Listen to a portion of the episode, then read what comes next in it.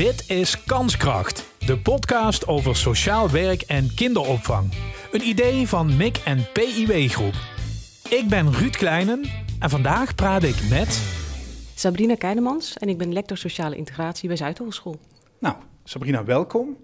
Uh, we moeten geloof ik in de muziek beginnen. Ja, dat klinkt misschien een beetje gek, maar uh, jij komt uit de Havabra-wereld.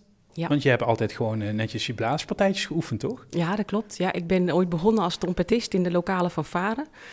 In, de, in het dorp waar ik geboren ben. En uh, eigenlijk heb ik ook heel lang de ambitie gehad om daar uh, mijn brood in te gaan verdienen in de muziekwereld. Je wilde naar het conservatorium? Ik wilde, ja. Ik heb ook een jaartje vooropleiding gedaan aan het conservatorium. En toen ontdekte ik dat dat voor een uh, vrij introvert en verlegen meisje zoals ik misschien niet de beste plek was om, om ja, brood te verdienen.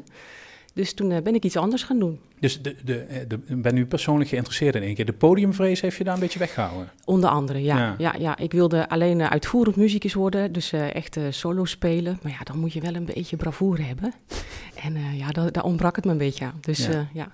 En toch nam volgens mij jouw vader jou mee naar een, laat ik zeggen, raar concert, hè? Ja, ja, het was een bijzonder concert. We hebben, mijn vader en ik hebben meerdere concerten bezocht. Dat was nou ja, toen ik nog thuis woonde, hè, begin, eh, begin van de puberteit, was dat een beetje een, uh, een zondagmiddagbesteding van ons. Dan gingen we naar uh, um, middagconcerten, koffieconcerten heette die volgens mij. En een van die concerten, ja, die herinner ik me nog heel goed, want ja, dat was best wel chockerend, vonden wij. Daar speelden ze namelijk niet allerlei gezellige Hava-Bra-muziek, maar ja, muziek die in onze oren toch wat ja, wat, wat wrong en wat spannend klonk, laat ik het zo maar zeggen. Ja. ja. En, en jij gebruikt die muziek nu eigenlijk, dat atonale, ja. om uh, eens even te kijken naar uh, wat zich in het uh, sociaal domein eigenlijk afspeelt. We moeten eens even anders gaan denken. We doen eigenlijk al tientallen jaren hetzelfde en daar moeten we mee stoppen. Ja. Ja, nou ja, en ik gebruik dat als metafoor, omdat, en dat is iets wat ik later pas geleerd heb toen ik dus naar het conservatorium ging omdat die atonaliteit, dat, dat was een muziekstroming die um, ja, eigenlijk tegen alle heersende opvattingen over wat goede muziek is ingaat. Maakt ook gebruik van een andere toonladder, van andere opbouw van muziek. En is in, in dat opzicht dus ook een soort van kritisch hè, op wat, er, wat, het, wat het gangbare is. Het verzet zich daar een beetje tegen. En toen dacht ik, dat is eigenlijk wel een hele mooie metafoor voor hoe ik inderdaad naar het sociaal domein wil kijken. En hoe we daar met allerlei sociale vraagstukken omgaan. Want volgens mij uh, ja, zien we daar ook wel een bepaalde manier van werken, een bepaalde grondsoort, werksoort, die, die al heel lang dominant is en die denk ik niet werkt. Ja, het is natuurlijk een moeilijke vraag, maar in een notendop, wat is er niet goed aan hoe het nu gaat? Ja, als ik dat in, in een paar zinnen moet samenvatten, dan vind ik eigenlijk dat er een bepaalde manier van leven dominant is geworden in onze samenleving, die um, wordt opgelegd aan, aan, aan, bepaalde, aan, aan mensen er zijn allerlei mensen die met vraagstukken worstelen. Denk aan armoede um, of mensen die uh, gemarginaliseerd zijn omdat ze bijvoorbeeld een fysieke of, of, of een andere beperking hebben. Um, en ik merk steeds dat in de poging om die mensen erbij te houden, um, ja, dan moeten zij zich aanpassen. Zij moeten mee gaan doen. Zij moeten uh, empowered worden of uh, de juiste opleidingen krijgen. En dan gaan ze het allemaal wel redden in de samenleving. En uiteindelijk denk ik dat het een illusie is om te denken dat je iedereen er op die manier bij kunt betrekken bij de samenleving. Volgens mij moeten we echt naar een andere manier van denken. Dus, dus we denken eigenlijk een beetje vanuit het economische model dat het pas goed gaat als je groeit. Met z'n allen. Ja, en dat je, als ik het een beetje oneerbiedig mag zeggen, ik hoop niet dat ik nou mensen tegen het verkeerde been stoot. Maar dat als mag we in allemaal, deze podcast okay. Gelukkig. Ja, dat het pas goed gaat als we allemaal mini-kopietjes van Mark Rutte worden, zeg maar. Hè? Dus die self-made, in de literatuur noemen we dat entrepreneurial man. Succesvol, gestudeerd, hoog opgeleid, of hè, tegenwoordig moeten we zeggen theoretisch opgeleid. Nou kan je vertellen, dat woord gaat het verschil natuurlijk ook niet maken. Want de teneur die er aan de grondslag ligt, blijft, blijft hetzelfde. Je moet uh, ja, hoog opgeleid zijn, theoretisch opgeleid zijn, bepaalde banen. En dan komt dat salaris en dan komt die erkenning en dat respect en dat erbij horen vanzelf wel. Maar het veronderstelt dat mensen eerst zelf iets gaan doen. En dat is gewoon voor sommige mensen in, ons, in onze samenleving. Die kunnen dat niet of ze willen dat niet. Dus dat zouden we ook niet op moeten dringen. Ja. Dat is eigenlijk de strekking van mijn verhaal. Heb je het dan ook over een, een, een soort nieuwe definitie voor het woord sociale integratie? Daar zijn natuurlijk zoveel mensen mee bezig. Ja, ik kan me voorstellen dat het eigenlijk voor iedereen anders is. En dat we dat wat meer in een voor moeten gieten. Ja, ja, dat ben ik helemaal met je eens. Ik, dat zou ik echt heel erg voor zijn om op een andere manier naar integratie te gaan kijken. En um, ja, nu zie je dat toch een beetje het idee dominant is van we zijn one big happy family. Of, of als een soort van, uh, uh, we zijn samen bijna een, een soort van organisme of een lichaam waar dan individuele delen in geïntegreerd worden. Je kan lid worden van die gemeenschap. Ja, en ik vraag me af of dat nou het goede beeld is, of dat altijd wel lukt. En wat ik zelf wel een mooi idee vind, is vanuit te gaan dat we überhaupt altijd al met elkaar te maken hebben. Hè? Dus dat ook mensen met wie het misschien niet zo goed gaat, die horen er ook bij. Ook als het niet zo goed gaat, of misschien wel juist als het niet zo goed gaat. Dan moet je niet van vragen om eerst wat te doen en dan pas dat goede inkomen of die erkenning of die waardering, dat die je dan pas toekomt, die hoort je eigenlijk altijd al toe te komen, ook als het niet goed gaat. Ja, ehm, dan heb je het over maatwerk, denk ik, hè? Regionaal maatwerk, persoonlijk maatwerk misschien wel. Dat is natuurlijk wel lastig in een tijd van bezuinigingen die al jaren en jaren aan de gang zijn. Het is allemaal bij de gemeentes terechtgekomen. Ja, er is nog steeds discussie over of dat wel een goede stap is geweest. Eh, we gaan eerder de verkeerde dan de goede kant uit, zou ik bijna zeggen. Ja, ik weet niet of het alleen maar maatwerk is. Het is ook, en dat, dat vind ik moeilijk om te zeggen, maar ook een stukje acceptatie van, uh, van rafelranden, hè, van plekken in de samenleving waar het gewoon met mensen minder goed gaat. En waar het vervelend is, het leven, en waar het pijnlijk is en schuurt. En dat gaan we nooit helemaal opgelost krijgen. En dan kunnen we wel zeggen dat moet en we blijven daaraan trekken met z'n allen aan die. Maar je kan ook zeggen we accepteren dat en accepteren dus ook dat dat de samenleving geld kost. Ja. dat dat om die mensen een menswaardig bestaan te geven, dat ons dat gewoon uh, ja, iets kost. Dus een samenleving helpt die mensen met overleven. Dat is uiteindelijk wat het om gaat. Ja, om overeind te blijven. Ja, in de shit waar ze gewoon dagelijks mee te maken hebben. Ja, ik denk dat dat wel, uh, dat, dat vind ik wel heel belangrijk. Ja, stel nou, je zou dat helemaal oplossen. Dat is natuurlijk ook niet goed. Misschien willen we dat wel helemaal niet stiekem. Ja, en het kan... Dan heeft de deurwaarder geen werk meer. Ja, ja, ja, ja, ja. en dat, is natuurlijk in mijn, in mijn, de reden die ik hield toen ik lector werd, probeer ik inderdaad uit te leggen dat het heel veel mensen er inderdaad ook niet bij gebaat zouden zijn als we het allemaal op zouden lossen. En ik noem dan als voorbeeld de arbeidsmarkt, inflexibele of uh, flexibele banen, lage salarissen. Ja, dat is natuurlijk voor het grootbedrijf ook allemaal heel aantrekkelijk om dat te handhaven. Maar ik probeer niet te veel te wijzen naar het kapitalisme of het neoliberalisme, omdat ik uiteindelijk denk dat iedere vorm van samenleven uiteindelijk tot uitsluiting en tot ehm, ja, mensen die buiten de boot vallen zal leiden. Ook als er andere, uh, ook als we een sociaaldemocratie zouden hebben hier in Nederland bijvoorbeeld. Daar zit een vorm van acceptatie in, hè? Worden we dan niet te gemakkelijk? Nou ja, niet... Jij zegt die mensen, ja, dat, is, dat heb je gewoon in iedere vorm van samenleving. Heb je mensen die net buiten de boot vallen. Nee, ik denk niet dat het acceptatie is. Um, ja, acceptatie van het feit dat het geld kost. Hè? Dus om, om, bij, hè, om, om goed samen te leven, ja, daar, daar, daar moet je gewoon in investeren. Um, maar wat ik wel vind, en dan kijk ik vooral ook naar de beroepsgroep die ik opleid bij Zuid, hè, die wij opleiden bij Zuidhogeschool. Um, ik vind dat sociaal werkers niet, hè, die moeten mensen individueel helpen. Dus die moeten inderdaad helpen bij dat overleven, om, om overeind te blijven. Maar op het moment dat ze structurele misstanden daarin signaleren, is, is natuurlijk wel zaak om dat ja, maatschappelijk op de agenda te krijgen. En te zeggen, hier gaat er structureel iets mis. Hier worden uh, ja, systematisch mensen buiten de boot geduwd. En wat kunnen we nou doen om ervoor te zorgen dat dat minder vaak gebeurt? Maar het is, ja, ik, ja, misschien ben ik inderdaad wel een beetje pessimistisch. Het is ook een beetje waterbedeffect. Op het moment dat je daar iets oplost, ja, dan ga ik ervan uit dat er op een andere plek misschien ook weer andere uitvallers zijn. Maar goed, die sociaal werkers moeten het doen. En als ik jou zo beluister, doen ze dat ook wel. Maar is dat puur op geval, op individuele waarneming en individuele oplossingen zoeken?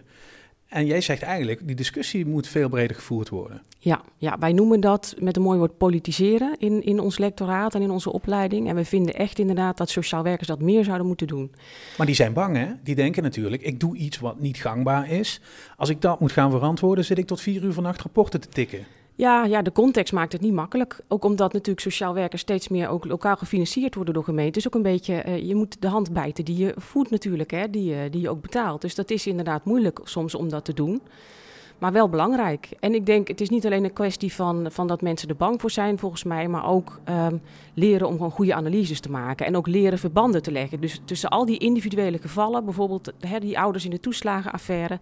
Op het moment dat je de derde persoon tegenkomt die daar te, mee te maken heeft, ja, dan moet er toch een belletje gaan rinkelen. Dan moet je toch eens denken van, goh, misschien zit hier wel wat anders achter dan alleen onvermogen van deze individuele persoon, van deze individuele ouder. Ja.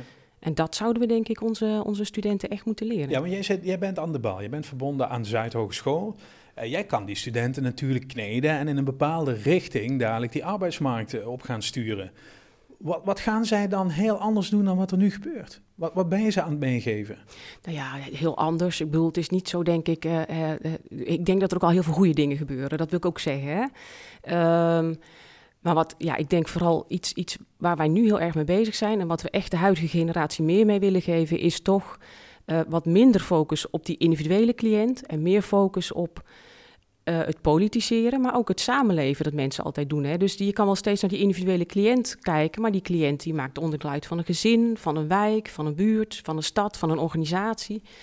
Um, we, leren studenten echt om ook steeds daarnaar te kijken, hoe die individu zich in die context begeeft. Ja. ja. En kan dus de buurtvereniging die ene persoon verder helpen? Dat is eigenlijk waar het naartoe gaat dan. Nou, nee, hoe kunnen ze goed met elkaar in die wijk blijven leven? En wat kunnen ze voor elkaar betekenen? Misschien soms ook niet, hè? Dus ik heb ook niet, ik ben dat een beetje, een beetje, uh, ik heb altijd wat moeite met geromantiseerde plaatjes van uh, de ene burger die de andere helpt. Van dat is belangrijk, hè, informele zorg. Uh, maar het wordt soms ook wat geromantiseerd in de zin van, ja, niet iedereen kan dat. En soms, soms is het natuurlijk ook gewoon helemaal niet uh, leuk en fijn tussen mensen onderling. Het kan ook heel erg botsen in families bijvoorbeeld. Hè? Ik heb zelf bijvoorbeeld onderzoek gedaan naar tienermoeders. Um, en dan heb ik het echt gehoord in interviews dat, dat uh, meiden terug werden gestuurd naar huizen waar ze eigenlijk werden mishandeld. Want ja, er was geen plek in de opvang. En ja, je gezin, jouw familie hoort eerst voor jou te zorgen. Maar ja, als je daar in elkaar geramd wordt, dan schiet je daar niet zoveel mee op. Dus dat, dat informele, je moet ook steeds oog blijven houden voor waar gaat het niet samen. En daar hebben sociaal werkers ook een rol. Vooral kijken hoe, kan, hoe kunnen we zo goed mogelijk samenleven zonder dat we elkaar uh, uit onze voegen lichten, om ja. zo maar te zeggen. Ja. Uh, uiteindelijk kost het allemaal geld, dat heb je ook al aangegeven. Um, is dat er? Of moet er meer bij? Of hoe, hoe zie je dat?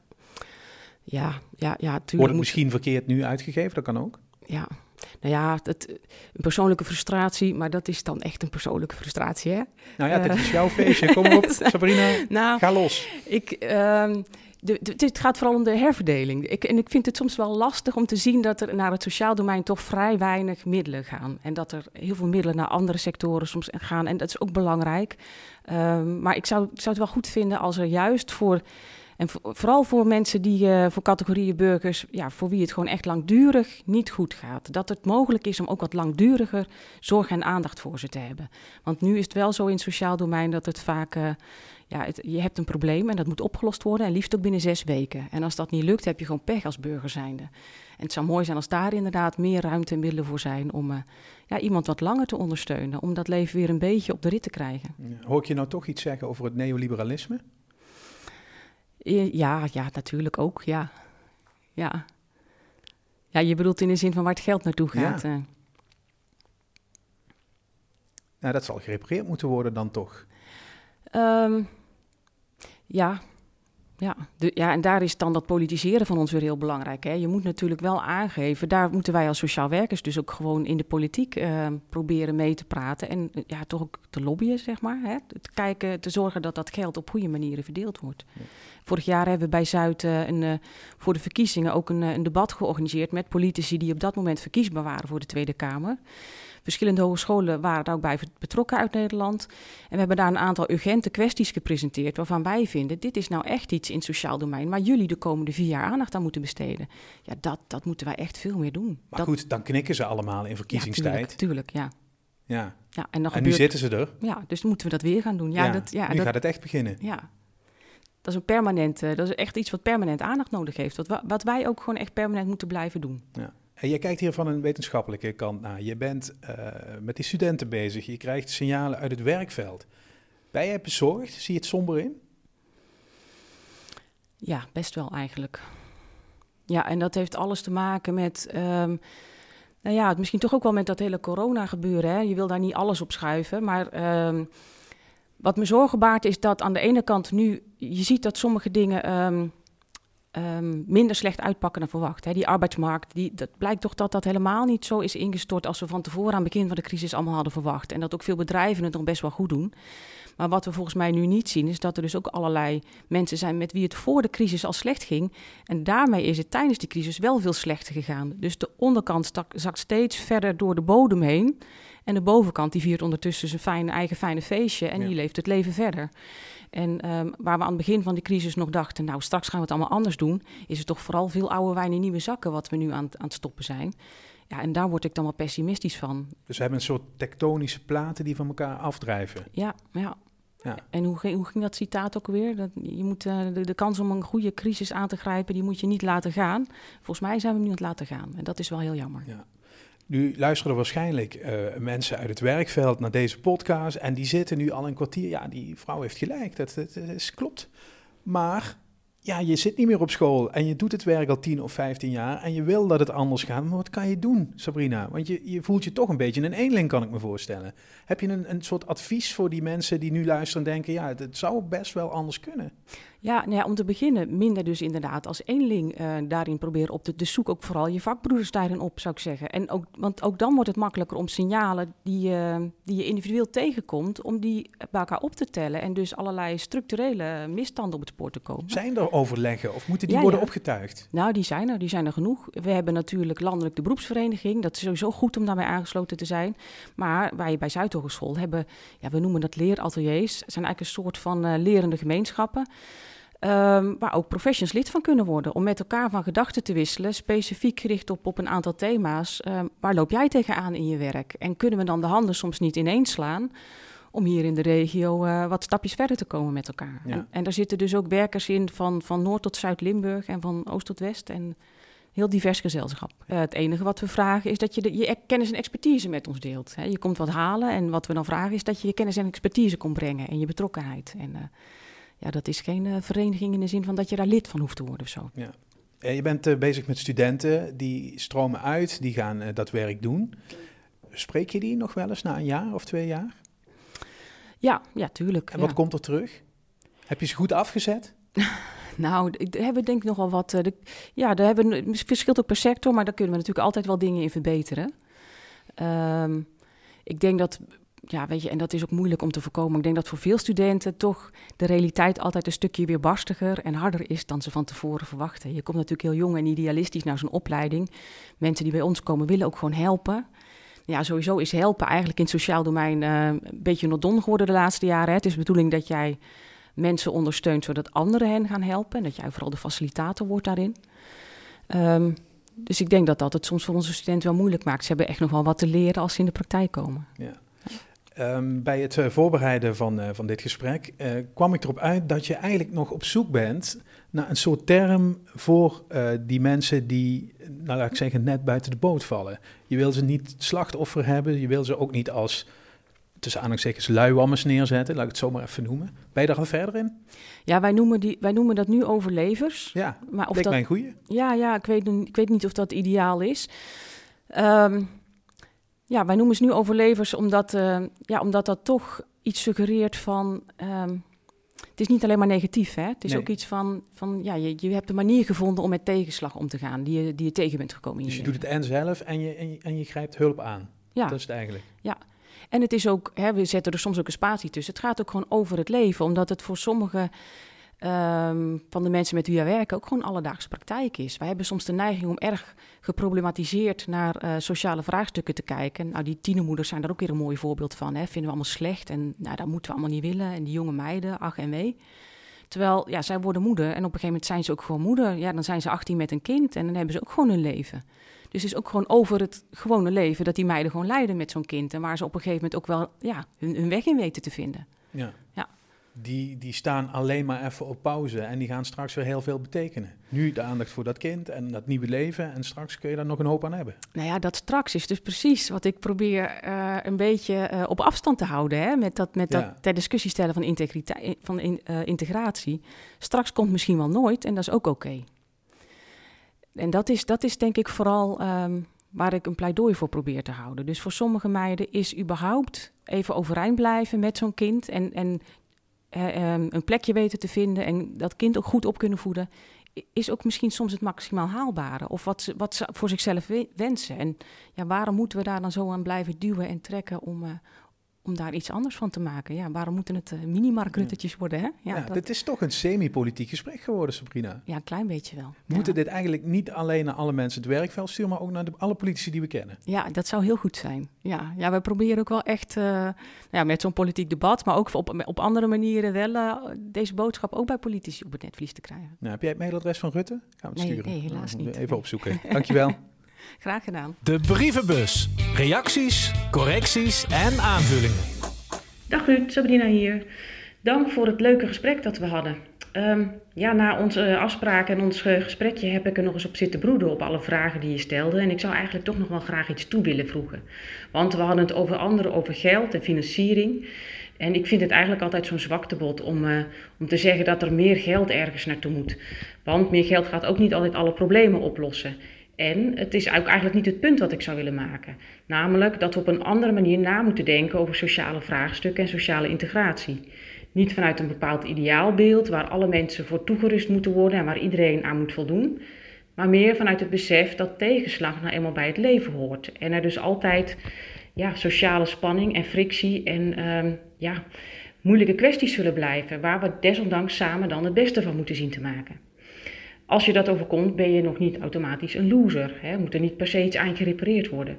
Dus als ik nou iets van onze politici zou willen vragen, dan is het niet eens zozeer meer geld, maar vooral om op een andere manier te kijken naar al die mensen die het, uh, ja, met wie het wat minder goed gaat in het leven. En überhaupt eens wat meer naar de praktijk te kijken en te zien wat zich daar afspeelt. Dat zou denk ik al heel veel uh, verschil kunnen maken. Groetjes. Dit was Kanskracht, de podcast over sociaal werk en kinderopvang. Een idee van MIC en PIW Groep. Reageren en jezelf aanmelden als gast, dat kan. Mail naar marcom.mic-piwgroep.nl. Het adres staat ook in de inleidende tekst in je podcast-app.